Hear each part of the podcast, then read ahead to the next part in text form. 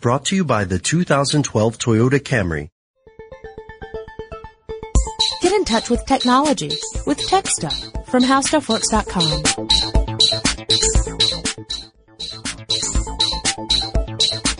Hello again, everyone, and welcome to Tech Stuff. My name is Chris Pollette, and I am an editor at HowStuffWorks.com. Sitting across from me, as usual, is senior writer Jonathan Strickland. Hey there. Yes, and our story starts long, long ago when a single-celled organism developed into the first web browser. no, um, Yeah, so you know, uh, there's this guy, Tim Berners-Lee, works over at I CERN. feel like I feel like I've heard his name. Dude came up with this neat way of displaying information using a, uh network connections, uh, which would eventually blossom into the beautiful flower we know as the World Wide Web. Although we probably don't call it that so frequently anymore. Although if you if you read like the stuff from the uh, the early '90s, World Wide Web and information superhighway, what Oh, they, they seem to be required in every single news story. Yeah, well, we've started a little loopy here, but yeah, it, it's it's clear, and we haven't we we haven't mentioned it in quite some time, but uh, we have mentioned it on m- multiple occasions that the internet is basically uh, a medium of uh, communication between computers. Right. It's it's a network of networks. Uh, your computer hooks up to the internet, and you can send information in a number of different ways. Uh, a lot of them are are passe now, um, or or less used than others. I mean, people like uh, Gopher or using uh, transmission protocols like Gopher and and WAIS. Um, you know, you, people just don't do that very much. Usenet is less used than it used to be. Um, Still got email people- is certainly used quite a Yeah, bit, and still Um, quite a few people are using file transfer protocol. Sure, sure. In, um, it, the different instant messenger protocols, they, they, none of these are the World Wide Web. Um, the World Wide Web basically uh, puts a very public, pretty face on it. Yeah. Uh, in some cases, less than pretty, especially if you don't like crawling graphics and, and MIDI files. No, but this is the old, you know, this is the, the user friendly Sure. version of what the internet has to offer. For a lot of people, they thought uh, the World Wide Web and internet were synonymous. Not really the case, but we wanted to talk about a uh, particular browser and a company, uh, an organization that um, that helped bring this browser about and uh, how it kind of um, became a power player. Uh, actually, it was the power player for a while, or an ancestor of it was, and then Yeah. it fa- faded to obscurity and rose from the ashes. But we'll get into that. So we're talking about Firefox in general, but to to understand Firefox and the story behind Firefox, you actually have to go back quite a ways, well before there was ever any sort of Firefox web browser. So Yeah. all the way back to 1992, and at, in 92, we're talking the earliest days of the web at this point. And it seems kind of crazy. I mean, we're recording this in 2012, so that's, you know, just 20 years. Yeah. But um, uh, a fellow by the name of Marc Andreessen Yep. uh, basically this was this was a college project. Yeah, he Um, and Eric Bina, mm-hmm. or, or Bina, I'm not sure how to say his last name, yeah, they began to work on a browser for uh, X Windows on Unix computers. Mm-hmm. And uh, this was something they, they decided to start working on this after being shown the um, the the work that Tim Berners-Lee had been doing over at CERN, and they said, "Wow, you know, we should start creating a, a browser that could ac uh, access this sort of stuff." And so they worked together and they created something they called Mosaic, which was uh, one of the earliest web browsers. Yeah, and it really it, it sort of helped popularize the World Wide Web for a lot of people. Um, for a couple of reasons. One, it was it was ni- it was reasonably nice to look at. Uh, it was easy to use, um, but uh, it was also free. Yep. Uh, because it was, well, it was, again, a college project. So it was one of those things that was just offered. Now you kind of had to know where to find it. Um, you kind of had to know, have an idea what the World Wide Web was. And at that point it was, uh, sort of a hobbyist thing. Um, you know, I, I used, when I used, uh, BitNet back in, in the days pr- immediately preceding that, I was using, um, basically email, um, using chat, but uh, I really had no idea what the web was, and uh, I started doing some reading around around that time and said, "Oh, this this looks kind of interesting," um, and uh, you know, I, I didn't have a, a web client for my Amiga at the time. Um, but I, I started using Macs around that time and, and uh, found out that there was a version of Mosaic available for it, which I uh, I actually purchased with a book uh, that told you how to use the darn thing, and it came on a floppy disk. And so I loaded Mosaic from uh, from from that and got started on the web. Yeah, uh, some interesting connections we should we should talk about. I mean, you're going to find out that there are a lot of connections to various web browsers out there just coming from Mosaic. One of the earliest and to me really interesting ones is that in uh, 1994, a company called Spyglass Incorporated licensed uh, the Mosaic browser. Yeah. And they began to develop uh, its own code base uh, based on Mosaic, and then they licensed that code base to Microsoft, and that would become part of what would eventually be Internet Explorer. Mm-hmm. So Mosaic and Internet Explorer share some uh, some code when you go way, way, way, way, way back. Yeah. Um, and it's uh, you know that's to me that's a very interesting thing, uh, sp- especially when you look later on down the timeline of the the the evolution of browsers out there on the market. Yeah, yeah. Now, uh, of course, that that's less of a direct lineage than what uh, Andreessen and company would do uh, when they decided to, to go ahead and make some money off of this thing, uh, Yep. which was the founding of the company Netscape. Yeah, first it was called Mosaic Communications, but they renamed it before too long to Netscape Communications. Uh, they being Marc Andreessen and Jim Clark. Uh, this was in 1994, so same year that Spyglass Incorporated is uh, licensing Mosaic itself. Uh, and they come up with the the browser Netscape, and uh, this was a a pay for browser. You would buy the browser. I bought a copy off the shelf, shrink wrapped copy of Netscape 2. And it became Netscape uh, Communicator. It actually became quite popular, and uh, there were Navigator, I'm sorry. Navigator. Yeah, there were a lot of lot of. Do you want to go back? No, no, no. Well, okay, we'll just keep going then. All right. Hey, guess what, guys? Sometimes we go back. Anyway, uh, Netscape was the. It's very rare though. I remember. Uh, I remember the uh, uh, the little window in the in the right upper right part of the screen, Uh-huh. which you know, if you've used the web for a while, you remember the the little thing that would tell you that it's actually working. yeah. Um, Yeah, which like- wasn't like- the the you know thing from left to right in the uh, the navigation bar. yeah. Yeah. Uh, the address bar, I guess. Uh, but yeah, back in Netscape Navigator days, they had an old ship's wheel. That was so nice. we call that the helm. Anyway, the the uh, the the browser became popular. It kind of um, well, it introduced an a concept called extensions, which most people are familiar with these days. Extensions extend the features of a browser by uh, letting you uh, install some new code that gives it some added functionality. Um, this gave websites uh, uh, or people who were developing websites the uh, ability to include stuff that wasn't natively supported by uh, HTML because the browsers were able to interpret the new code and and uh, render it properly on the screen so that you're getting the experience that the people wanted you to have. The people being the web developers, and uh, around that time, uh, the early '90s, Netscape was doing really well. In fact, it might have had a market share as high as 80 percent of the browser market at that time, and that's pretty remarkable considering that it was a pay-for browser. Yeah, yeah. At that point, uh, Netscape was was riding very high in the market. Um, you know, of course, they, they were competing with uh, online service providers like AOL and CompuServe, um, but the the web basically was was Netscape's to lose. Yeah, and and boy, 1995, Yeah. the beginning of the end. Well, yeah. Netscape. Know, see, when you're talking about the, the possibility of paying, you know, 20, 30, 40 dollars for your web browser versus a competitor that comes along and offers one for free, Yeah. um, that's freely downloadable and has the muscle of somebody really big behind it, like, I don't know, Microsoft. like Steve Ballmer.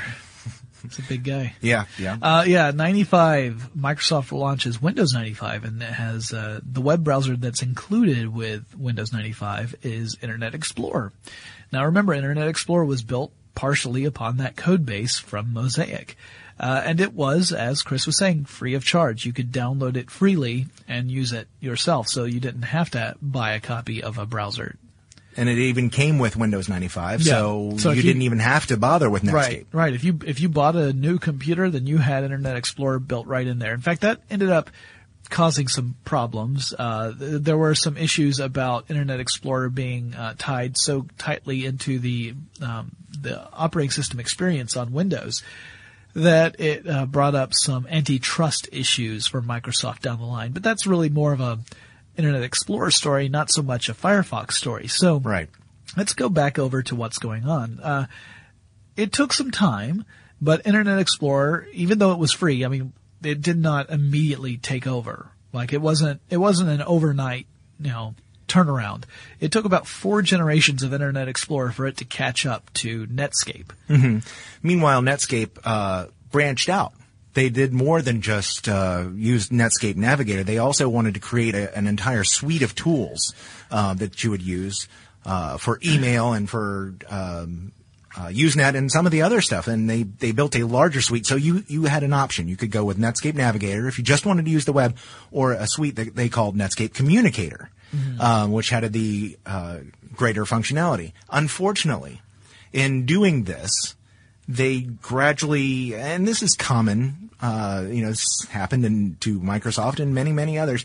Uh, the code gradually became more bloated, Right. Uh, more resource intensive, if you will, um, and made load times slower, made things more difficult. So now you have a, you know, a, a heavyweight, internet heavyweight in Netscape going against uh, the the net newbie Microsoft, but Microsoft has the leaner, more integrated browser in this case, Yep. and again, free. So yeah, by that fourth generation of uh, Internet Explorer, we started to see things switch around to the point where it was uh, it was clear that Internet Explorer was going to run away with it. So in 1998, uh, Netscape Communications made a big decision. Yes, They decided that they would uh, offer Netscape the Netscape browser for free, yes, and that they would freely uh, offer up the the um, the source code so that it would become an open source project. So this, in other words, you could be a developer and go in and you could tweak Netscape and have your own version of Netscape and under the right, you know, you had to follow certain rules, but you could do that. Uh, the community very quickly became huge, and uh, there was a new name for this project. It was called the Mozilla Project. yes. Now uh, I understand that the the name for Mozilla uh, came from uh, it's sort of a uh, fudged portmanteau, which is a combination of words uh, for mosaic killer or mosaic killer. Now, Um, of course, that uh, took on the form of dinosaur because it makes people the the name Mozilla makes people think of Godzilla. Right. Um, so they, of course, didn't want, uh, I'm sure, copyright infringement. So Mozilla's dinosaur monster lizard giant thing is uh, red instead of green, and really bears no resemblance to uh, uh, to Godzilla. Although the uh, looks more like a Tyrannosaurus or maybe a Velociraptor. Yes. Now there there have also been multiple incarnations of the design for the critter, Right. but um, yeah. So- that looks nothing like a Firefox. The Mozilla, we'll get into that. in. Right. The Mozilla project launches in 1998, but it would not be until 2002 before they released Mozilla 1.0. And this was a browser that included email client functionality among other features. Uh, but at that point, Internet Explorer was dominant in the market. It had a 90% market share. So we're talking about a time where, you know, we went from, uh, uh, 94 or so where, uh, Netscape had about 80% market share. Right. To 2002 where IE now has 90% of the market share. So th- this is a good thing to point out. Things change. Really? Yeah, market share can change dramatically from one uh, from one decade to the next, or even in just the span of a few years. Uh, the reason why that's important to remember is that we always talk about market share as if it's the most important thing in the world. In Yeah. some cases, like you know, talk about in smartphone adoption or whatever. Um, but it it's true that these things can change dramatically, and someone who's on top and you would think, oh, this guy's going to dominate the market forever, could very easily become an also ran in just a few years. And everything is relative too. Um, if I if I may step on a very small soapbox, it only has room for one bar of soap in it. Um, but yeah, I mean, people talk about the fill in the blank here killer, and you know those long term listeners will remember that I brought this up before. It drives me crazy when people talk about the the fill in the blank killer because. Uh, in just a few years, they'll be talking about whatever that was killer, Right. And and in some cases, they don't kill so much as carve out a niche market and uh, and go for it. I mean, um, you know, in this case, uh, Internet Explorer would have been the uh, the Netscape killer, and in some cases they did.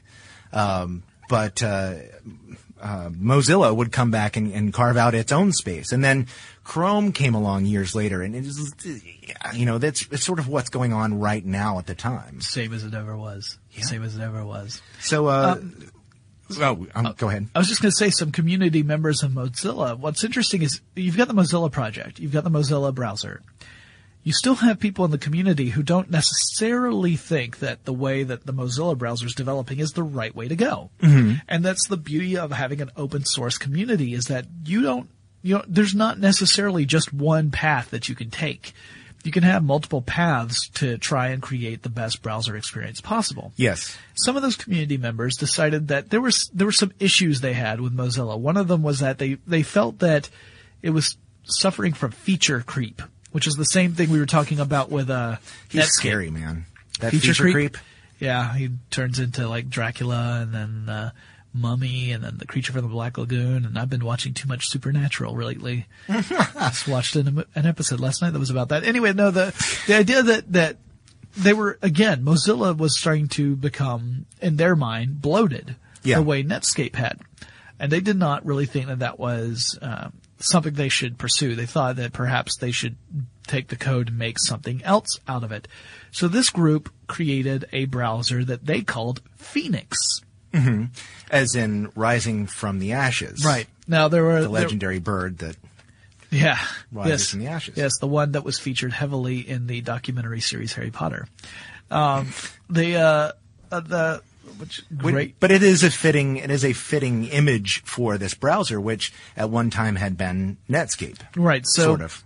So Phoenix rises from the ashes, but also uh, tends to fall again because it turns out someone else has the name Phoenix, so they can't really use it. So they renamed it Firebird, that caused a problem because there was um, another uh, organization that used the word Firebird about uh, um, distributed software. So that was an issue. They ended up thinking, okay, okay, okay, we'll name it something else. We'll call it uh, Firefox. Yeah, now Firefox uh, has the benefit here of going with uh, the fire part at the beginning, um, but adds another very cool animal image in there. Now, a Firefox isn't actually a fox. It is, in fact, a red panda, which, in my opinion, are really neat animals. But, you know, um, and actually, uh, recently, um, the Mozilla Foundation has sponsored uh, the uh, well-being of a couple red pandas in the Knoxville, Tennessee Zoo.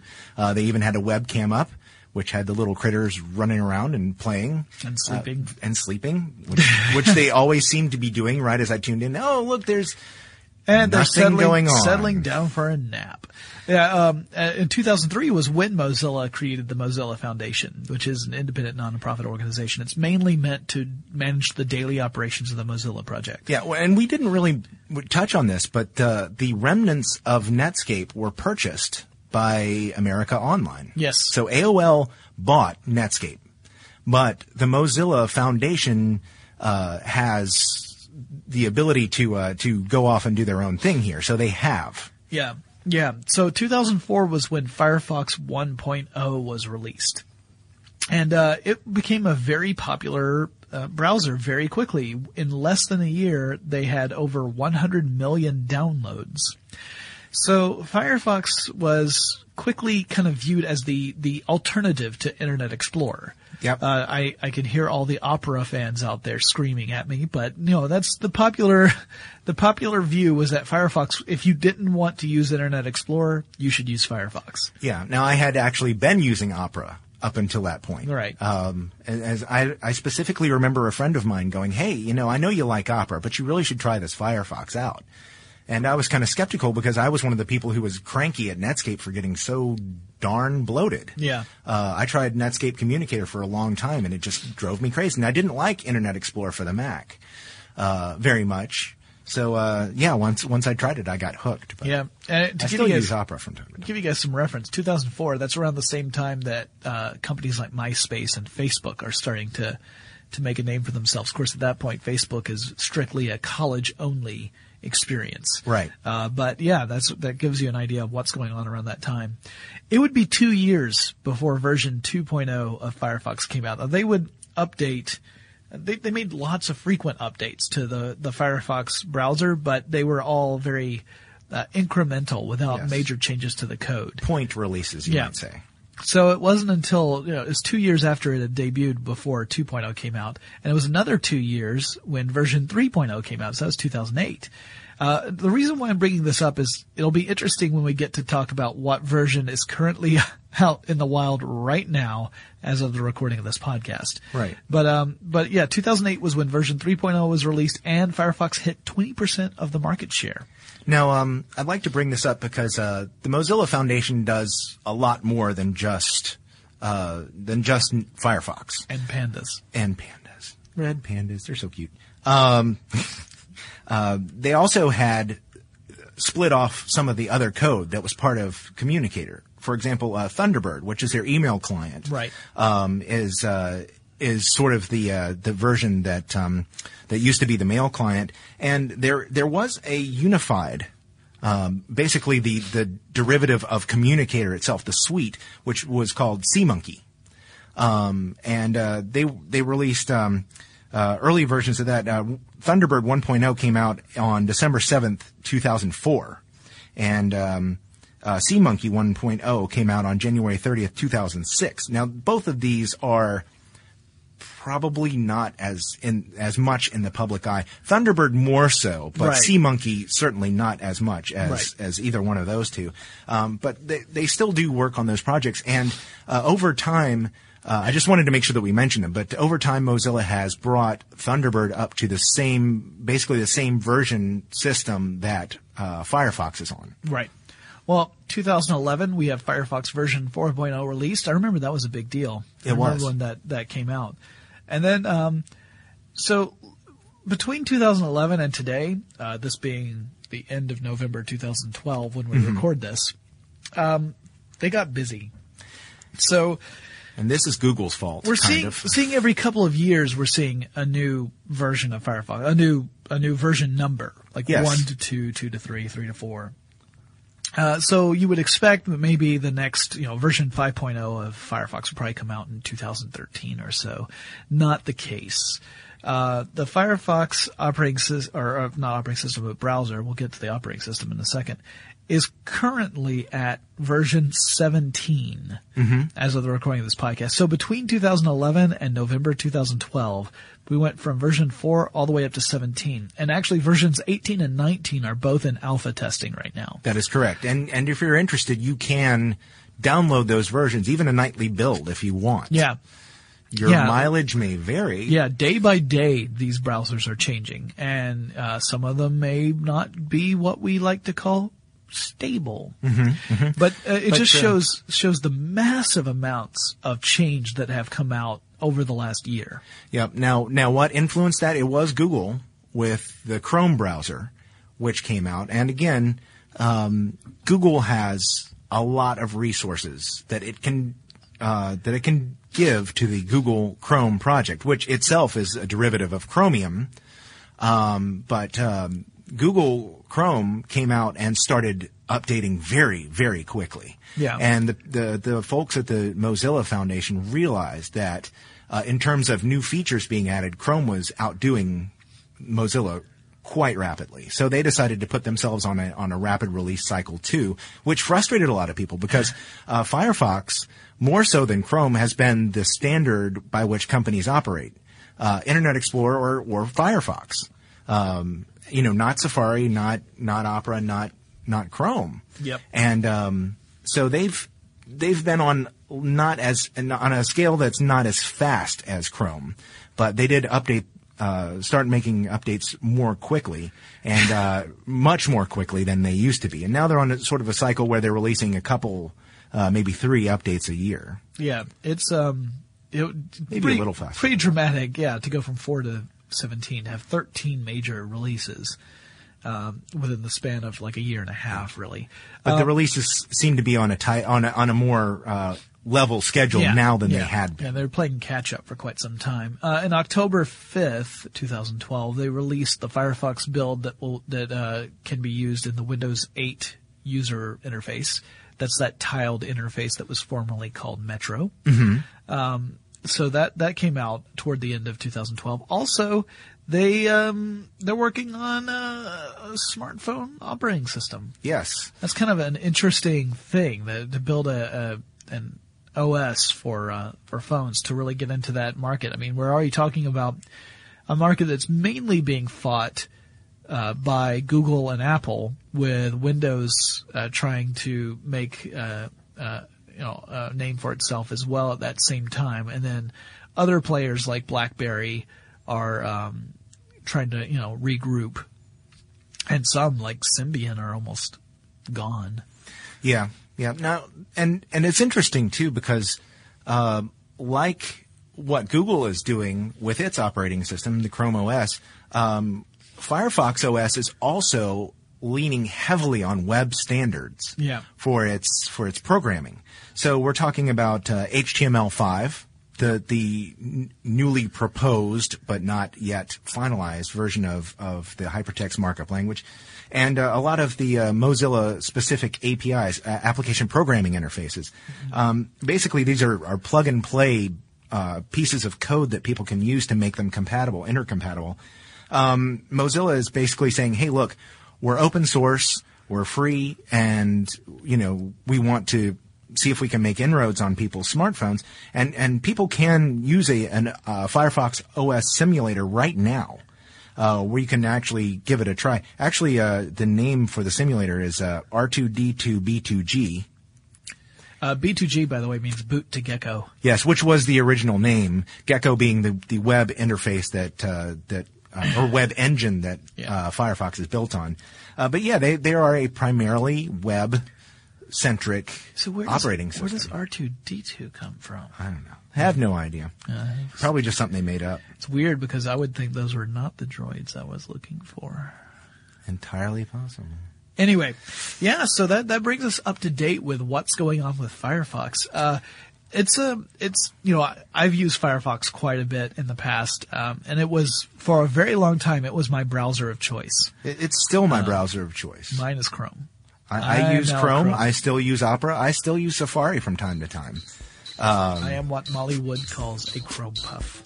But on the other hand, um, if you're still using IE6, please stop. Yeah, please, please don't, don't be that guy. Just stop. Don't, unless your computer literally cannot support any later version of Internet Explorer, don't be that guy. Um, yeah, uh, that, that brings us up to speed. So guys, if you have any suggestions for future topics that we can tackle here at Tech Stuff, well, I have some suggestions for you.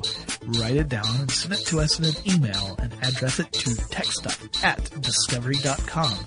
Or let us know on Facebook or Twitter. Our handle there is TechStuffHSW. And Chris and I will talk to you again really soon.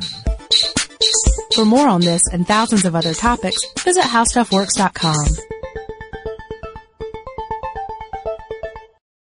Brought to you by the 2012 Toyota Camry.